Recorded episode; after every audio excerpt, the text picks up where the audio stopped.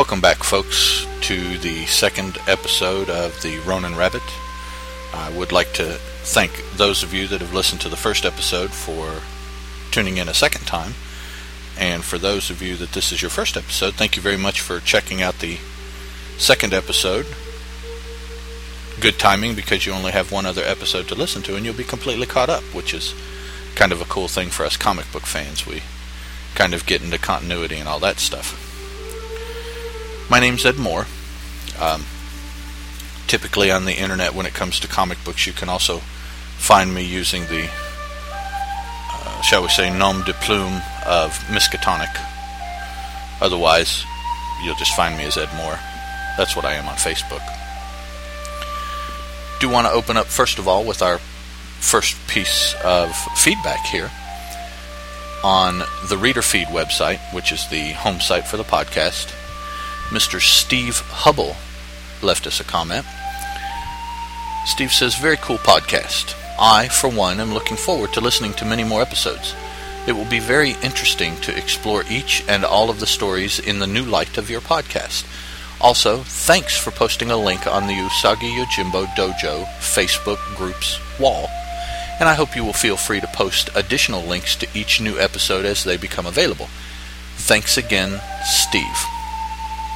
Well, Steve, thank you very much for listening to the podcast, uh, for giving me the okay to go ahead and, and, post further links. I do have to admit I, I, took a chance by posting it that first time. I was hoping that it would be positively received, but there's always a chance that it wouldn't be. So I, I appreciate that nod that it's okay to go ahead and, and post more. Hopefully, make it a little bit easier for other fellow Usagi fans to to find the podcast thank you very much also for the kind words. Um, I'm, I'm, glad that you did enjoy it. Next thing I, I want to throw out there real quick is a, a, correction to something I said in the first episode. In referring to the Stan Sakai character of Lord Hikiji, I made mention that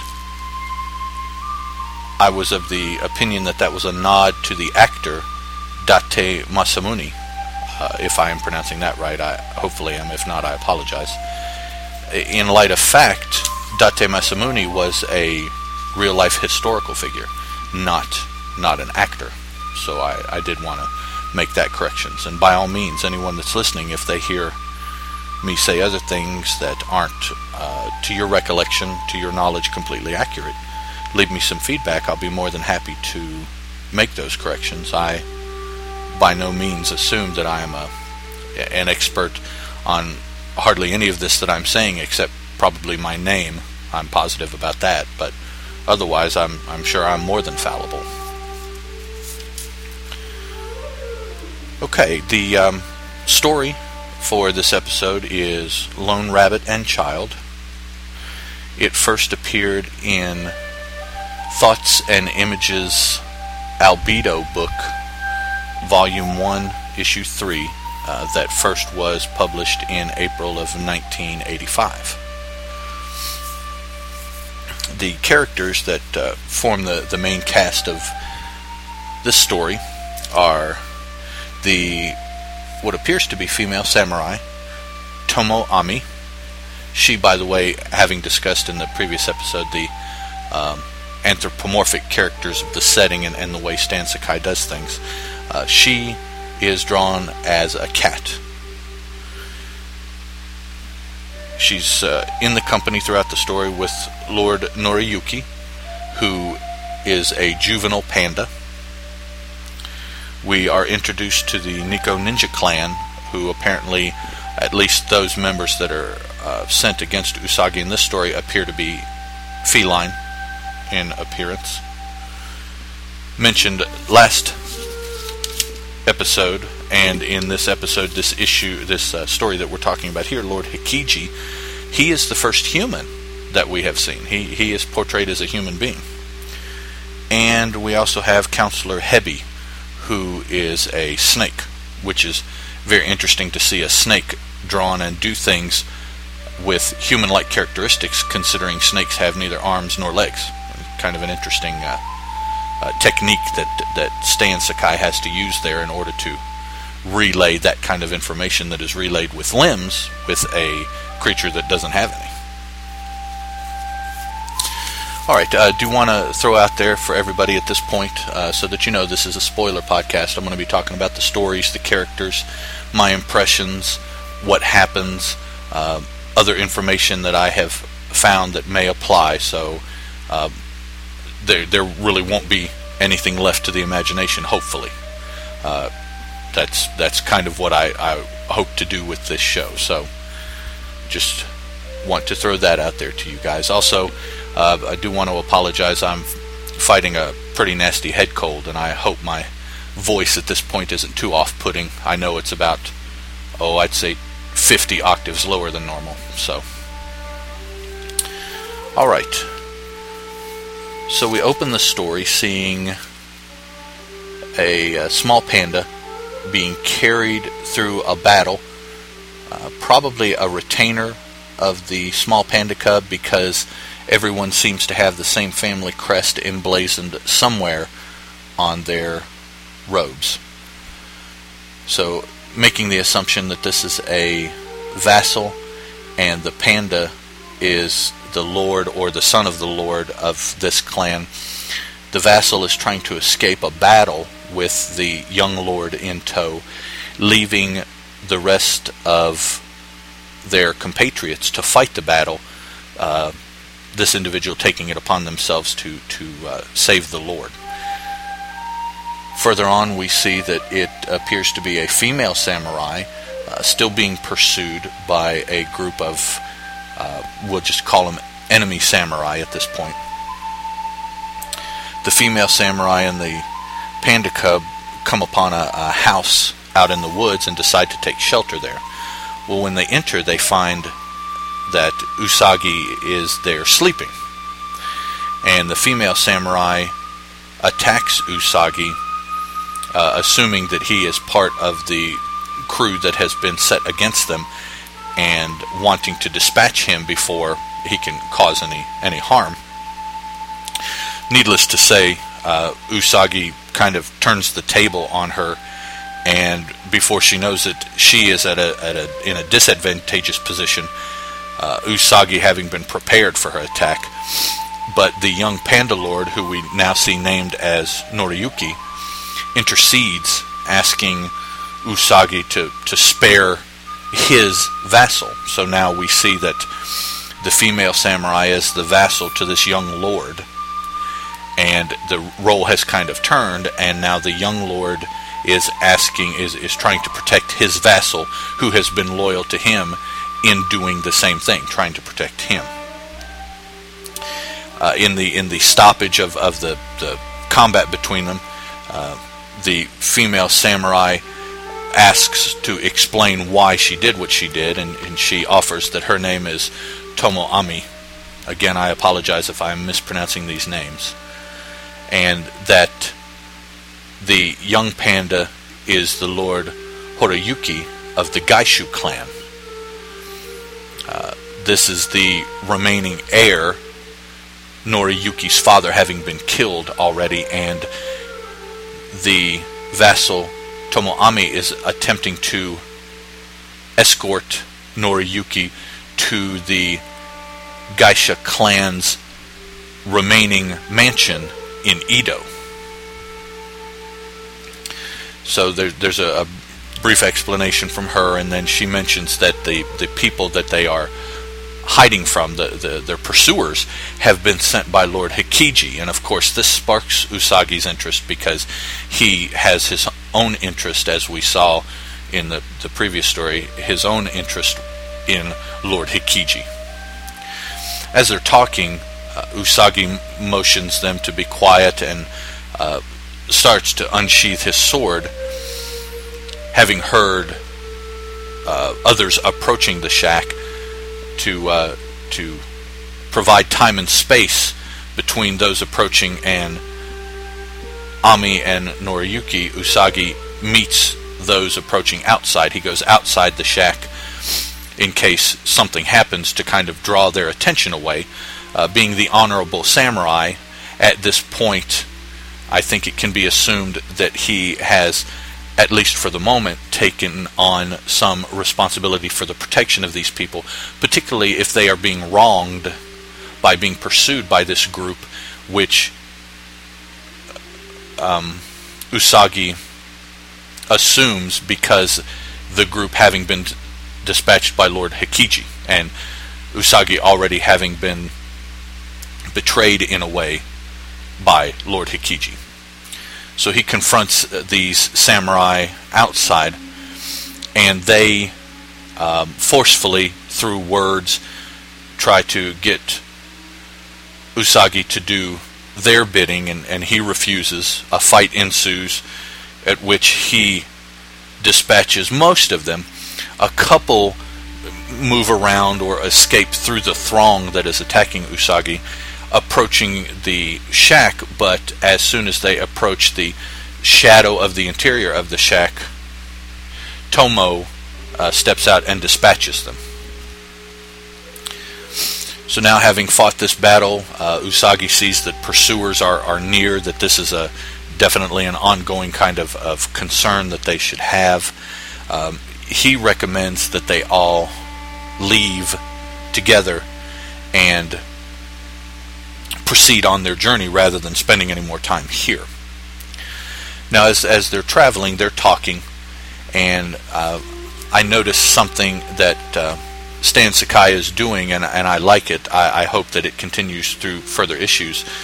He will, on occasion, use a Japanese word, and in the text, immediately following in parentheses, is the English definition or the English uh, translation meaning of that word.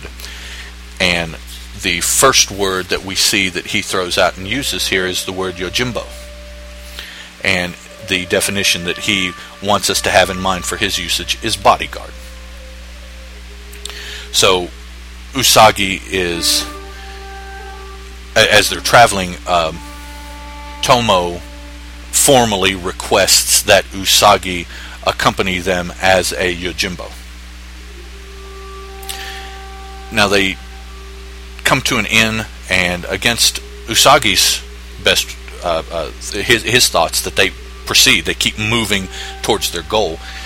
Tomo, probably both herself because of the pursuit, but also because she has a, a, a young child with her in Lord Noriyuki, decides to stay at a, at a nearby inn rather than continuing to move. So at the inn, Tomo and Usagi uh, work a little bit more on exchanging the facts of who they are, and at this time, in in this period of of uh, Japanese history, one of the things that you did to to, to show who you were, uh, you didn't just use names. You explained a lineage oddly enough, not necessarily of your family, but a lineage of your training that you have undergone, particularly if you're a samurai. That way you represent the the school of training that you have undergone, and a lot of times by extension the lord for which you are a vassal to. So they they go through and, and, and they're giving their um, I guess in, in, in Middle English you would also you, you would almost call it patents uh, their their family history of their training.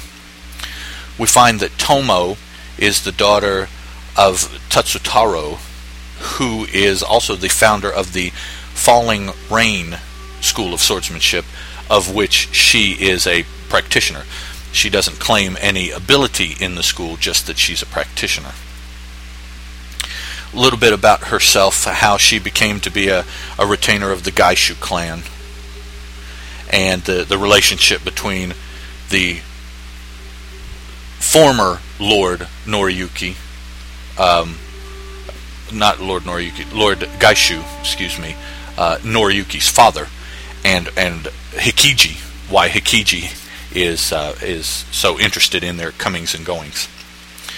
Uh, next, it's Usagi's turn, and he introduces himself as Miyamoto Usagi saying that he now is a Ronin and he was trained under the swordmaster Katsuichi, who uh, did not like the eight Kyoto styles and developed his own technique, while living out by himself, and that Usagi is a disciple of that sword technique developed by Katsuichi. Uh, Tomo throws out that you know hopefully one day we will be able to um, duel in a friendly manner and uh, test our metal against each other's training and see which training is the best, which is also, uh, in my experience, a, a, kind of standard methodology of of showing. There, there was a lot of showing who the best styles were, and and it was typically done in competition, and then the of course assumption is well the winner has the better style, whether it be one on one or a tournament or anything, and then then a lot of times you will have some modicum of bragging rights in that now you know you are a practitioner of style A, but you have defeated the best or the best students or, or those that practice style B, C, D, E. You know, you kind of add it to your pedigree. Usagi goes on that after the death of Katsuichi, his teacher, he became a retainer to uh, a clan that Hikiji turned against at the Battle of Adachigahara, which we were introduced to last episode. And in his description, Usagi introduces us to another word, and that term is Shugyosha, which Stan Sakai defines for usage here as a student warrior. So we find out that Usagi doesn't feel that his training is complete, that now that he has no master, which is the accepted definition of a Ronin, he also finds himself to still be a student. And in his adventures and in doing the things that he is doing with the sword, both for pay and, and on his own, he is still learning his skills under this Katsuichi style, uh, which is a term that I'm using loosely. Uh, so far, Usagi has not formally named his style. So the night passes uneventfully. They continue on their journey towards Edo, and uh, the it had rained the night before, so they come upon a river and determine that the only way to cross the river because it's swollen is is through the ferry. So as they're approaching the ferry, they're waylaid by another band of samurai, presumably sent by Lord Hikiji. Usagi uh, directs Tomo to take Noriyuki on down towards the ferry. He will stand and take care of the samurai. And at this point, Usagi is uh, outnumbered uh, in in one drawing eight to one. So basically, he's telling the other two to go on. I'll take care of these, knowing that there's eight men there. That's that's quite uh, quite a lot of, uh, of self confidence, even for a samurai. I thought. We see Tomo and Noriyuki heading on down towards the dock, and as they approach the dock, Tomo indicates for the ferryman to cast off you know, we're almost at the boat. We'll jump in the boat and kind of get a head start. Well, as soon as she comes within range of the ferryman, the ferryman turns and attacks her. Uh, apparently, a uh, uh, in in the employ of Lord Hikiji as well. Usagi has dispatched uh, again, it, it's still standing at eight samurai, so he's dispatched these eight samurai, and he notices the sound of battle behind him, and he turns and looks and sees that Tomo is attempting to defend herself and Lord Noriyuki from this brigand that was uh, kind of disguising himself as the ferryman. So he then turns to, to go down to help her. In the ensuing battle, she is injured and falls into the river the ferryman impostor turns on Lord Noriyuki, and just as he is about to deliver the killing stroke, Usagi runs through and decapitates him. As soon as Noriyuki can can regain his bearing, his his breath from just having almost been killed, he exclaims that Tomo is gone, that something must be done, and he he attempts to jump into the river after her, but Usagi grabs him. I think this is a, a, a telling example of the affection that Lord Noriyuki, this young cub who realizes that he's in charge, but loves this vassal of his as he would a true family member. I, I thought that that uh, need, that desire to find her immediately was very telling. So Usagi says, "No, we can't. You know, go in the river. That's that's too treacherous. We will go downstream uh, on one side of the bank or the other, and hope that she has washed up somewhere, and we will find her that way." Well, they do, and she has indeed been injured, uh, such that something needs to be done quickly by a doctor, a practitioner of medicine, more so than what Usagi has knowledge of, or Tomo will die. So he recognizes, um, he being Usagi, recognizes that Tomo is in pretty dire straits at this point. So gathering her up, he, he goes to a, a little more secluded area. Of course, being out next to a, a, a riverbank is, is typically pretty open. Uh, he goes to a more forested area, starts a fire, uh, knowing that he at the very least needs to keep her warm, making the decision that that is more important and he will bear the consequences of perhaps being found because of the fire.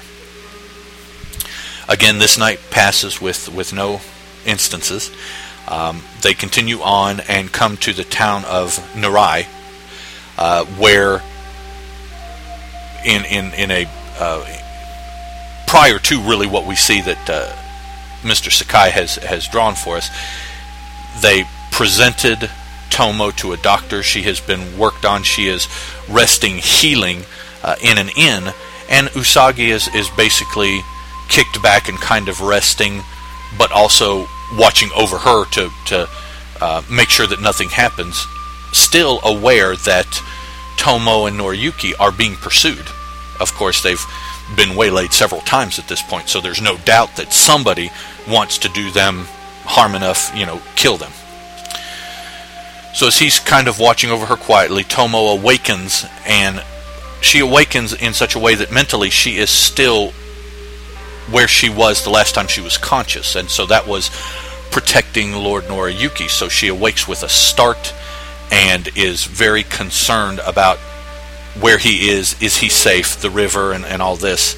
Um, I'm sure a lot of us have seen that kind of dramatic effect employed in, in TV and movies where the, the protagonist wakes up not realizing where they are just with the last conscious thoughts that they had. So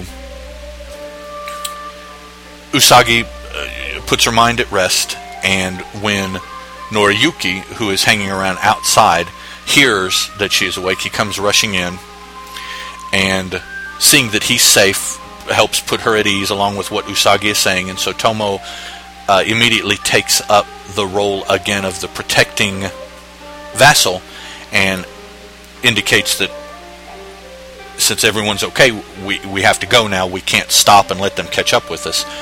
Lord Noriyuki uh, tells her no, uh, and, and to ensure that she continues to rest, he takes the alpha position as the new lord of the Geishu clan and tells her, you know, as your lord, uh, you must do what I say, and I am saying that you must rest. And besides, Usagi and I have already talked about it, and he is going to take me the rest of the way to Edo, safe. And then when you are healthy enough, you come to, or if not by the time I get there, I will send people back to, to get you. So either way, Usagi and I are going, and you're staying here to rest. So they do indeed continue on their way. Uh, now it's Usagi and Noriyuki. Usagi, um, again, w- without much fanfare, having taken on this role of hero uh, to protect Tomo and Noriyuki. Because they're being followed by Hikiji, it's interesting to me that he automatically assumes that Tomo and Noriyuki are in the right and Hikiji is in the wrong, so he takes their side. Usagi is not going to take the side of wrong. You know, being the hero, that's not that's not what he's going to do. And it's interesting in this case, it, it never occurs that he may be wrong in taking their side, because it's Hikiji on the other side. Tomo and Noriyuki are automatically right, and so Usagi will take up their side with them. I find that kind of interesting. As they continue on, um, they are, they again being Usagi and Noriyuki, are beset by members of what we find out are the Neko Ninja Clan, who appear predominantly as cats.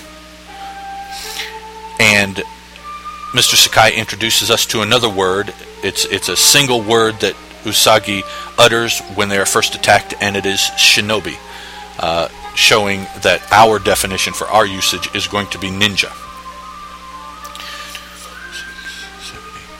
Nine, nine ninja. Uh, it looks like so. Again, Usagi just wades right in. Absolutely no question as as to his ability to defeat these these ninja.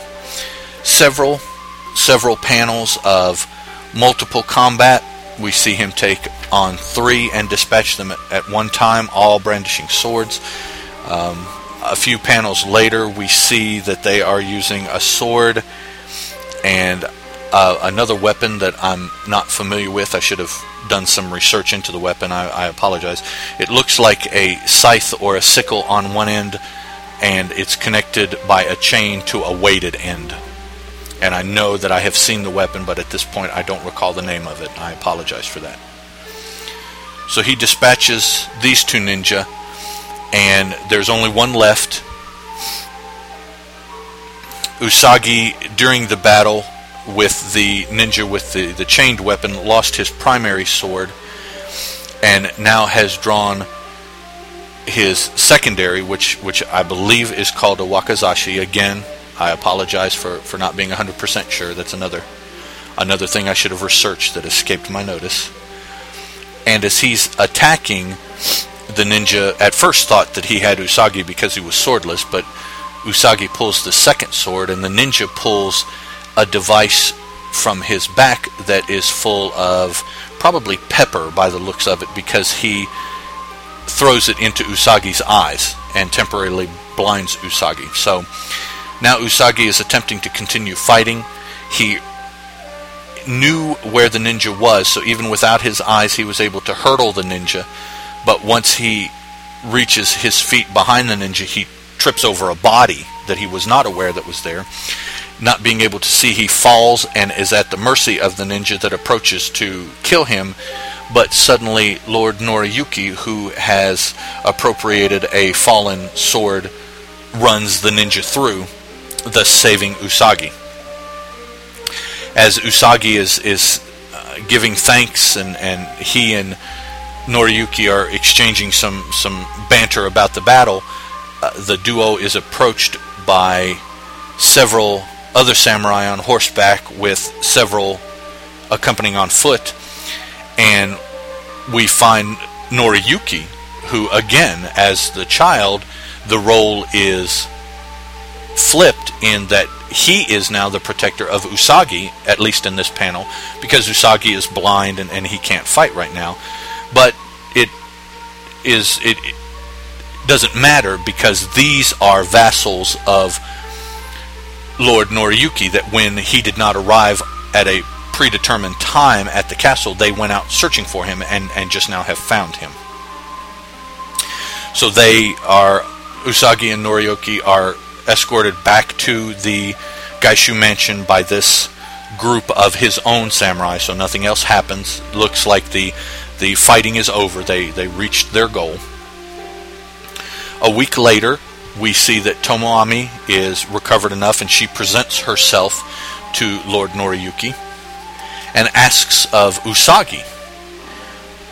Uh, Noriyuki indicates that he left uh, soon after they arrived and so she immediately runs out, uh, maybe hoping to catch him, but kind of in a uh, just in a gesture. She rides out and then stops and just offers to the wind, hoping that Usagi will hear it or feel it.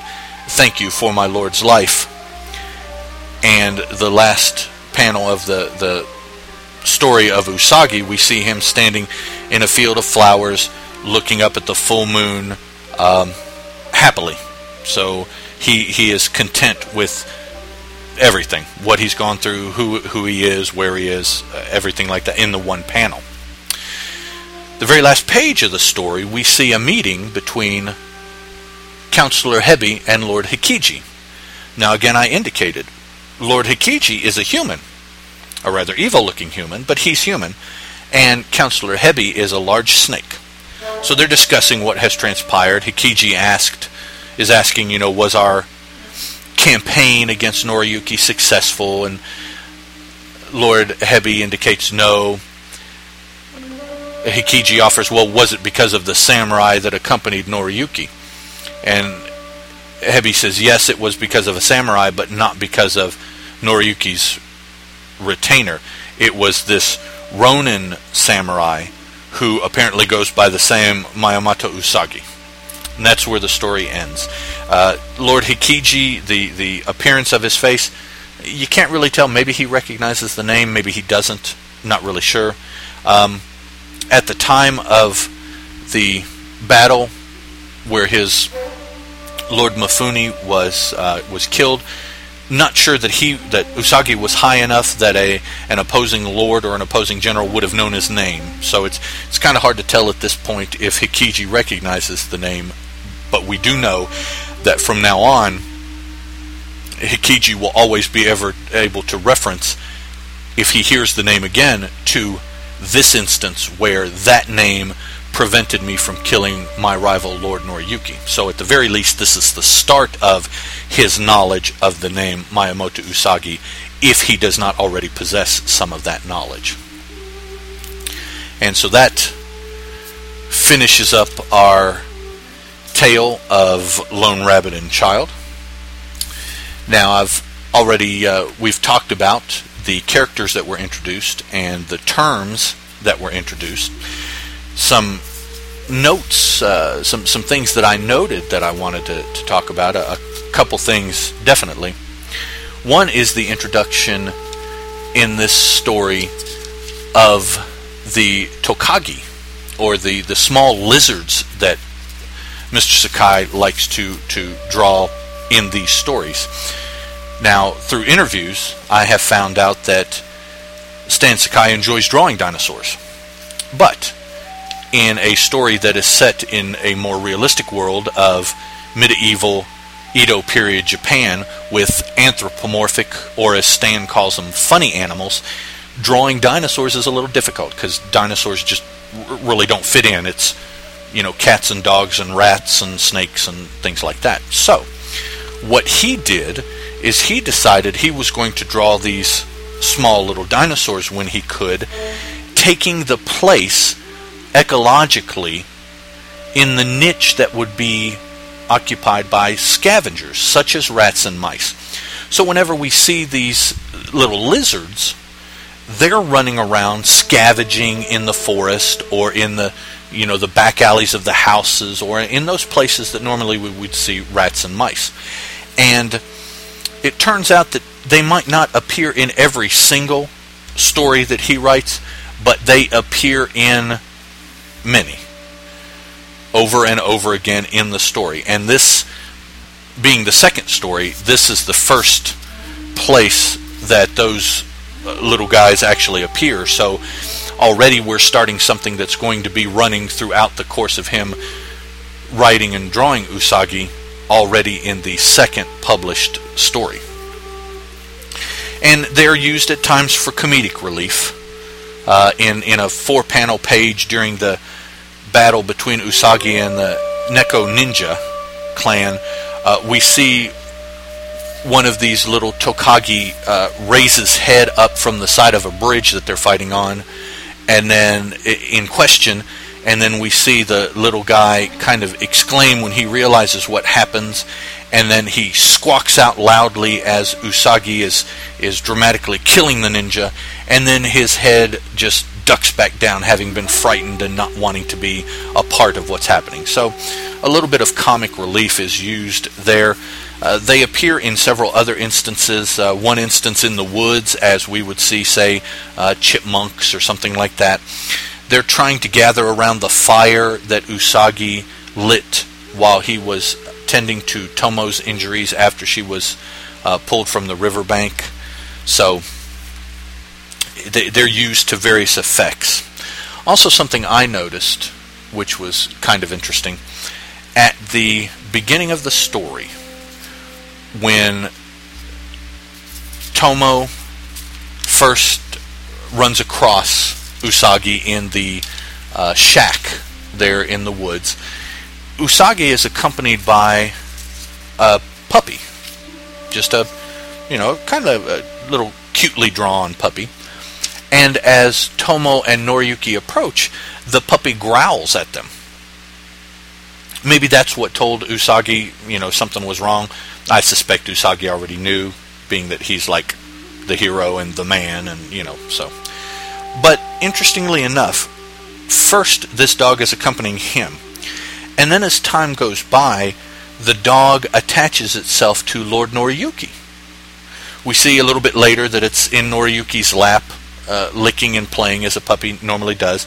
And so then it becomes one of the protectors of the young panda cub, Lord Noriyuki. And so we see as Noriyuki, from that point on, is threatened, that this small puppy now takes on more aggressive poses to protect Noriyuki.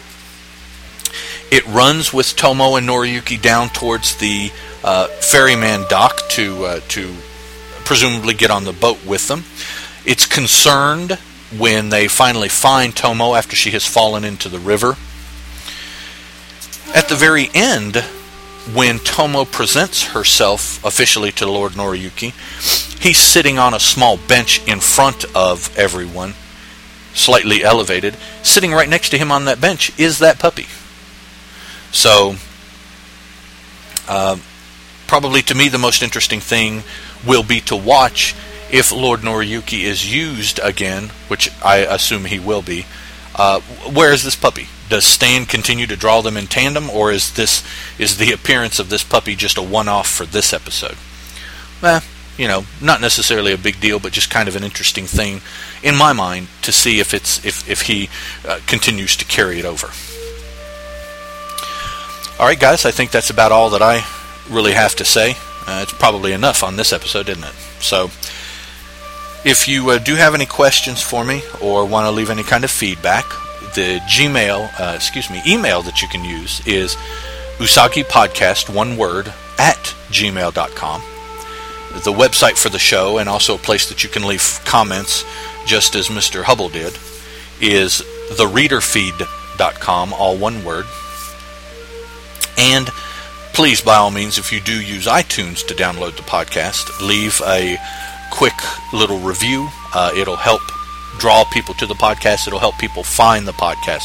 That'll help them, but in all honesty, it'll help me uh, as as a podcaster. You know, it's kind of gratifying, reassuring to know that there are people listening. Uh, that's one of the reasons I particularly like the feedback, good or bad. At least it tells me that whoever it is took the time to listen to the show and and were uh, of the opinion strongly enough that they felt like they needed to respond to something. So I, I personally enjoy that kind of thing. I do want to thank on the way out here uh, Mr. Derek Coward. He is the host of Comic Book Noise and the Deliberate Noise Network, which the Reader Feed is a part of. Uh, he also is is one of my definite go-to people in podcasting. I've been listening to him for many years now, and he has uh, helped and, and, guided me along when I had questions and issues, and I appreciate that. Want to thank Mr. Hubble again for his feedback that I uh, talked about early in the episode, and also want to thank all of you guys that are listening. Uh, just to let you know that I appreciate it. There's a million podcasts out there, and I thank you for taking the time to listen to mine. Only other thing I want to say is that uh, this is a Teal production and I will see you guys around next time. Bye.